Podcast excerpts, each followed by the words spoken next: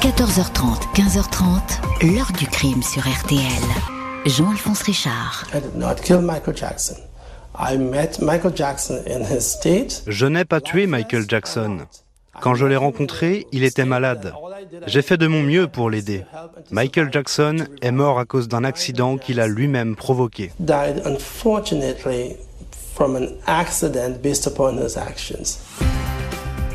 Bonjour. Le 25 juin 2009, Michael Jackson est retrouvé mort dans sa luxueuse résidence de Los Angeles, emporté à 50 ans par un soudain arrêt cardiaque alors qu'il s'apprêtait à lancer une tournée mondiale qui devait le replacer sur le devant de la scène. Un décès sans doute causé par le stress, l'usure, un état général déclinant, l'abus de médicaments et pourquoi pas la drogue. Scénario a priori plausible mais auquel personne ne va croire, ni sa famille, ni ses proches, ni la la police, ni son public qui commence à le pleurer. C'est donc bel et bien pour un crime que l'enquête va être ouverte, des investigations longues, détaillées, parfois obscènes, qui vont plonger dans la vie secrète de Michael Jackson. Va apparaître dans ce décor la figure centrale d'un étrange médecin, le docteur Conrad Murray. Le chanteur lui avait confié aveuglément sa santé sans savoir que cet homme serait celui de ses derniers instants. Qui a tué Bambi, comme le surnommaient les fans Que révèle l'enquête Question posée aujourd'hui à nos invités.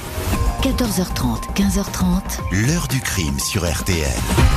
Dans l'heure du crime aujourd'hui, retour sur la mort de l'idole de la pop Michael Jackson en 2009 dans sa maison de Los Angeles. Le chanteur s'apprêtait à faire son grand retour sur scène. Il s'éteint brutalement, décès aussitôt considéré comme suspect par la police. Ce jeudi 25 juin 2009 à midi 21 précisément, les secours sont appelés en urgence au numéro 100 de North Carolwood Drive à Los Angeles, à Holmby Hills, le quartier des milliardaires, comme on le surnomme parfois. Un résident est signalé en état de détresse respiratoire. Cinq minutes plus tard, l'ambulance franchit le seuil d'une somptueuse demeure, copie d'un château français, qui compte pas moins de 7 chambres et 13 salles de bain. Les infirmiers sont accueillis par cuisinière Kai Chase, vite informée que la personne mal en point n'est autre que la plus célèbre des pop stars, Michael Jackson, en personne. Il se trouve dans une chambre au deuxième étage en compagnie de son médecin, le docteur Conrad Murray. C'est ce cardiologue, 56 ans, qui a prévenu les secours. Il est nerveux. Il indique être entré dans la chambre et avoir trouvé le chanteur inerte. Je lui ai pris le pouls, il n'y en avait pas. J'ai touché la carotide, mais je n'ai rien senti, alors j'ai voulu le réveiller, dit-il. Il a déposé le corps sur le sol, a effectué un massage cardiaque sans résultat. Dans la chambre, les secours prennent le relais. Nouveau massage cardiaque, injection d'épinéphrine d'atropine. Michael Jackson est intubé. Le rapport médical note des pupilles fixes et dilatées. Le docteur Murray supervise toute l'opération. Il demande que la star soit transportée au UCLA Medical Center. Il est dans l'ambulance, s'occupe tout seul du patient, à l'arrivée, le chanteur est placé sous ballon d'oxygène, mais s'il ne donne plus aucun signe de vie, le cœur ne réagit plus. Il est déclaré mort à 14h26. Deux heures après le décès, alors que l'information commence à circuler, une enquête est ouverte, confiée à deux détectives de la police de Los Angeles. Au regard de l'immense célébrité du défunt, les rumeurs les plus folles ne vont pas tarder à se propager. Il s'agit donc de déterminer au plus vite les circonstances et les causes de la mort. Un premier examen du corps est pratiqué afin de vérifier si Michael Jackson, 50 ans, 1m75 pour 61 kg, ne montre pas de traces suspectes de coups, des signes de strangulation ou de piqûre. Le compte rendu indique que la victime porte une perruque. Ses sourcils sont tatoués en noir et ses lèvres en rose. Sa peau présente de nombreuses taches de décoloration. Le chanteur a plusieurs côtes cassées, fractures dues sans doute au massage cardiaque intensif. Des traces d'inflammation sont présentes dans les poumons, mais elles n'ont pas causé la mort. Le cœur apparaît en parfait état. Il n'était pas du tout dans un état déplorable. Il n'aurait pas dû mourir aussi brutalement, fait savoir un médecin. La police se rend au manoir Dolby Hills. La chambre est en désordre et sans le renfermer, un bric-à-brac, des bouteilles de jus d'orange vides, d'habits roulés en boule, de flacons de médicaments, de matériel pour les transfusions. Des restes de marijuana sont retrouvés dans une valise, des seringues saisies dans un placard. Le docteur Murray est interrogé par le détective Scott Smith. Il fait savoir que personne, hormis lui, n'était autorisé à entrer dans cette chambre, même pas pour faire le ménage. Le cardiologue raconte que Michael Jackson l'a appelé vers une heure du matin. Il n'arrivait pas à dormir. Il était déshydraté. Il venait juste de rentrer d'une longue répétition pour son grand retour sur scène, un nouveau spectacle intitulé This is Les organisateurs l'ont trouvé en bonne forme, plein d'énergie, même s'il souffrait d'un début de laryngite. Le docteur Murray dit lui avoir donné des antalgiques. L'artiste était stressé, il aurait dormi pendant quelques heures, veillé par un médecin qui dit être resté près du lit. Il s'est brièvement absenté vers midi pour passer un coup de fil quand il est revenu. Michael Jackson ne respirait plus. Quand on lui a fait remarquer pourquoi il a tardé à appeler les secours, Murray indique qu'il a pratiqué tout de suite des massages cardiaques. Il ajoute qu'il n'a pas téléphoné au secours car il ne connaissait pas l'adresse exacte de la maison. Il affirme que la sécurité ne lui a pas répondu. Il a fini par appeler le 911 plus de 20 minutes après le malaise.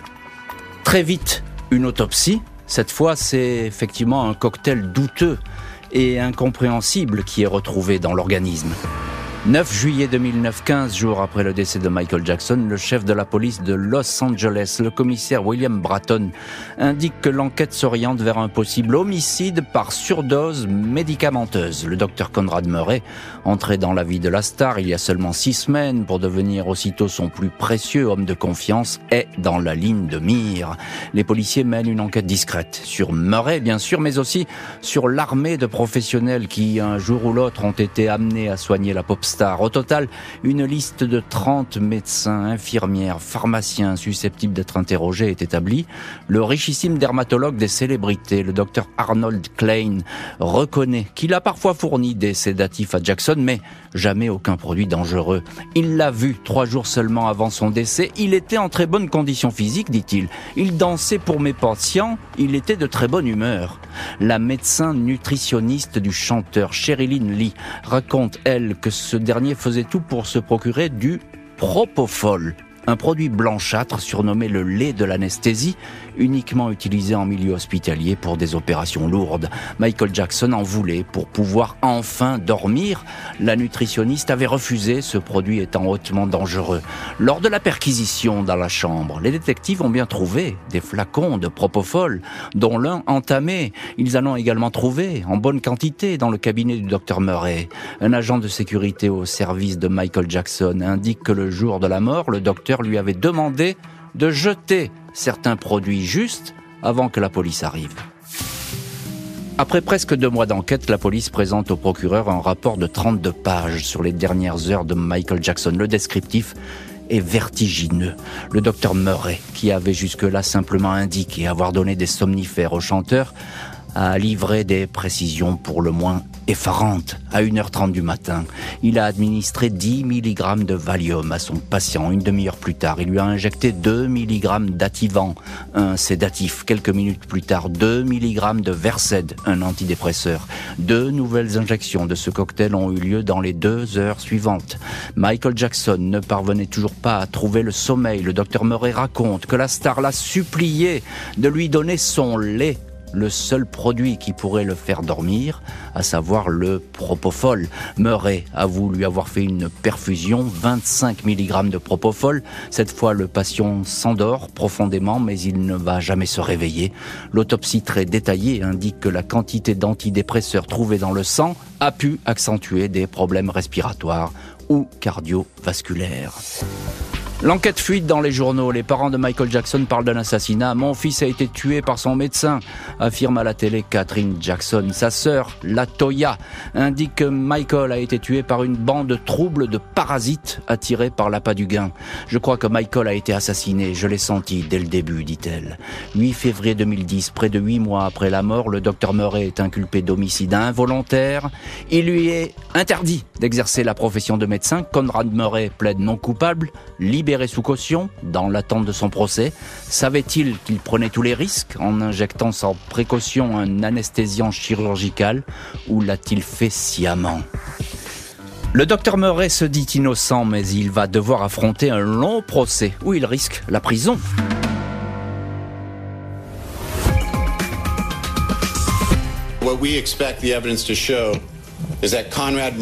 Des preuves indiquent que le docteur Conrad Murray a commis de graves négligences.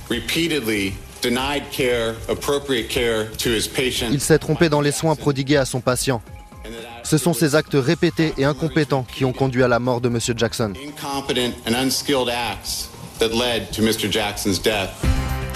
Heure du crime consacrée aujourd'hui à la mort douteuse de Michael Jackson chez lui au mois de juin 2009, victime d'un empoisonnement médicamenteux, des injections dangereuses pratiquées par son médecin personnel, lequel comparait deux ans plus tard pour homicide involontaire.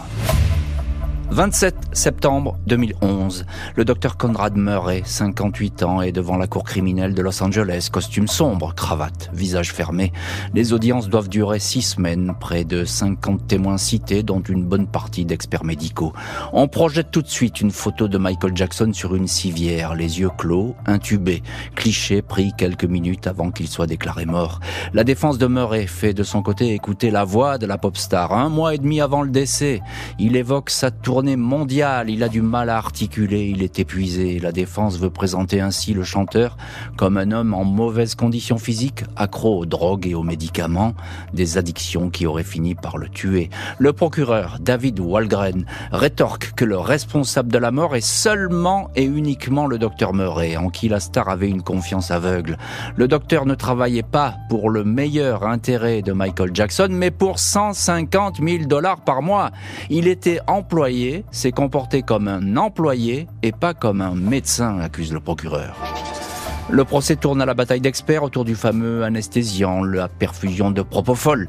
Il est rappelé qu'il s'agit d'un sédatif et que ce produit n'est pas un somnifère. Le docteur Schaffer indique que Murray a administré quatre fois plus de propofol que ce qu'il a déclaré, soit au total 100 mg.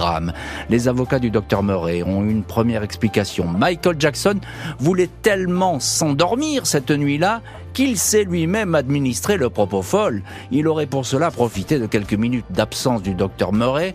Hypothèse balayée par les spécialistes, les avocats abandonnent cette explication. Ce sont des pilules de divers sédatifs dont il se serait gavé à l'insu du médecin. La star était, selon eux, totalement dépendante aux drogues et aux médicaments. Une question va revenir en boucle. Le chanteur aurait-il pu être sauvé si Murray avait appelé plus tôt les secours? Au fil des jours, le procès se recentre sur le docteur Conrad Murray. Un témoin décrit un praticien incompétent, négligent. L'assistant personnel de la pop star indique que le jour de la mort de Jackson, Murray était dans un état de panique totale. Même l'anesthésiste Paul White, cité par les avocats de l'accusé, qui avait affirmé que le chanteur aurait pu s'injecter lui-même certains produits, fait marche arrière. Il énumère une succession d'erreurs médicales à propos du propofol. Il affirme qu'il n'aurait jamais utilisé un tel produit. Le docteur ajoute qu'il fallait appeler les secours plus tôt. 20 minutes se sont écoulées entre la perte de conscience de la pop star et l'appel aux urgences. Conrad Murray avait pourtant bien sûr lui son téléphone portable. Un expert indique que le chanteur aurait pu être sauvé.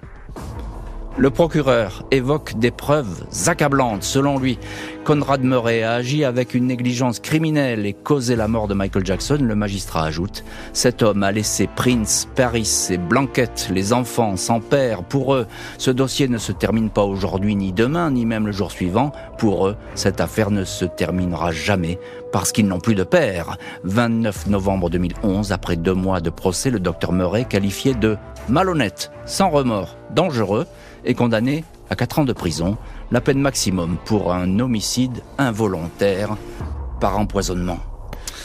Le docteur Murray ne va pas accomplir la totalité de sa peine. Il est libéré et prêt à désormais s'épancher dans la presse. 28 octobre 2013, le docteur Conrad Murray quitte la prison centrale de Los Angeles, libéré à cause de la surpopulation carcérale. Dès lors, il va sortir de son mutisme, il publie un livre, accorde des interviews souvent indécentes, où il décrit un Michael Jackson comme un homme décrépit, une épave, un garçon malingre qu'il devait forcer à manger à boire. Il vivait sous la pression, il était ruiné. Je me souviens que la nuit de sa mort, il était hystérique car il ne trouvait pas le sommeil. Il m'a supplié pour que je lui donne son lait, je lui ai administré très doucement une infime dose de propofol, indique le médecin au journal Daily Mail, quelques semaines seulement après sa libération. Conrad Murray n'en démord pas. Je n'ai pas tué Michael, il s'est tué lui-même. C'est tellement triste. L'heure du crime, présenté par Jean-Alphonse Richard sur RTL.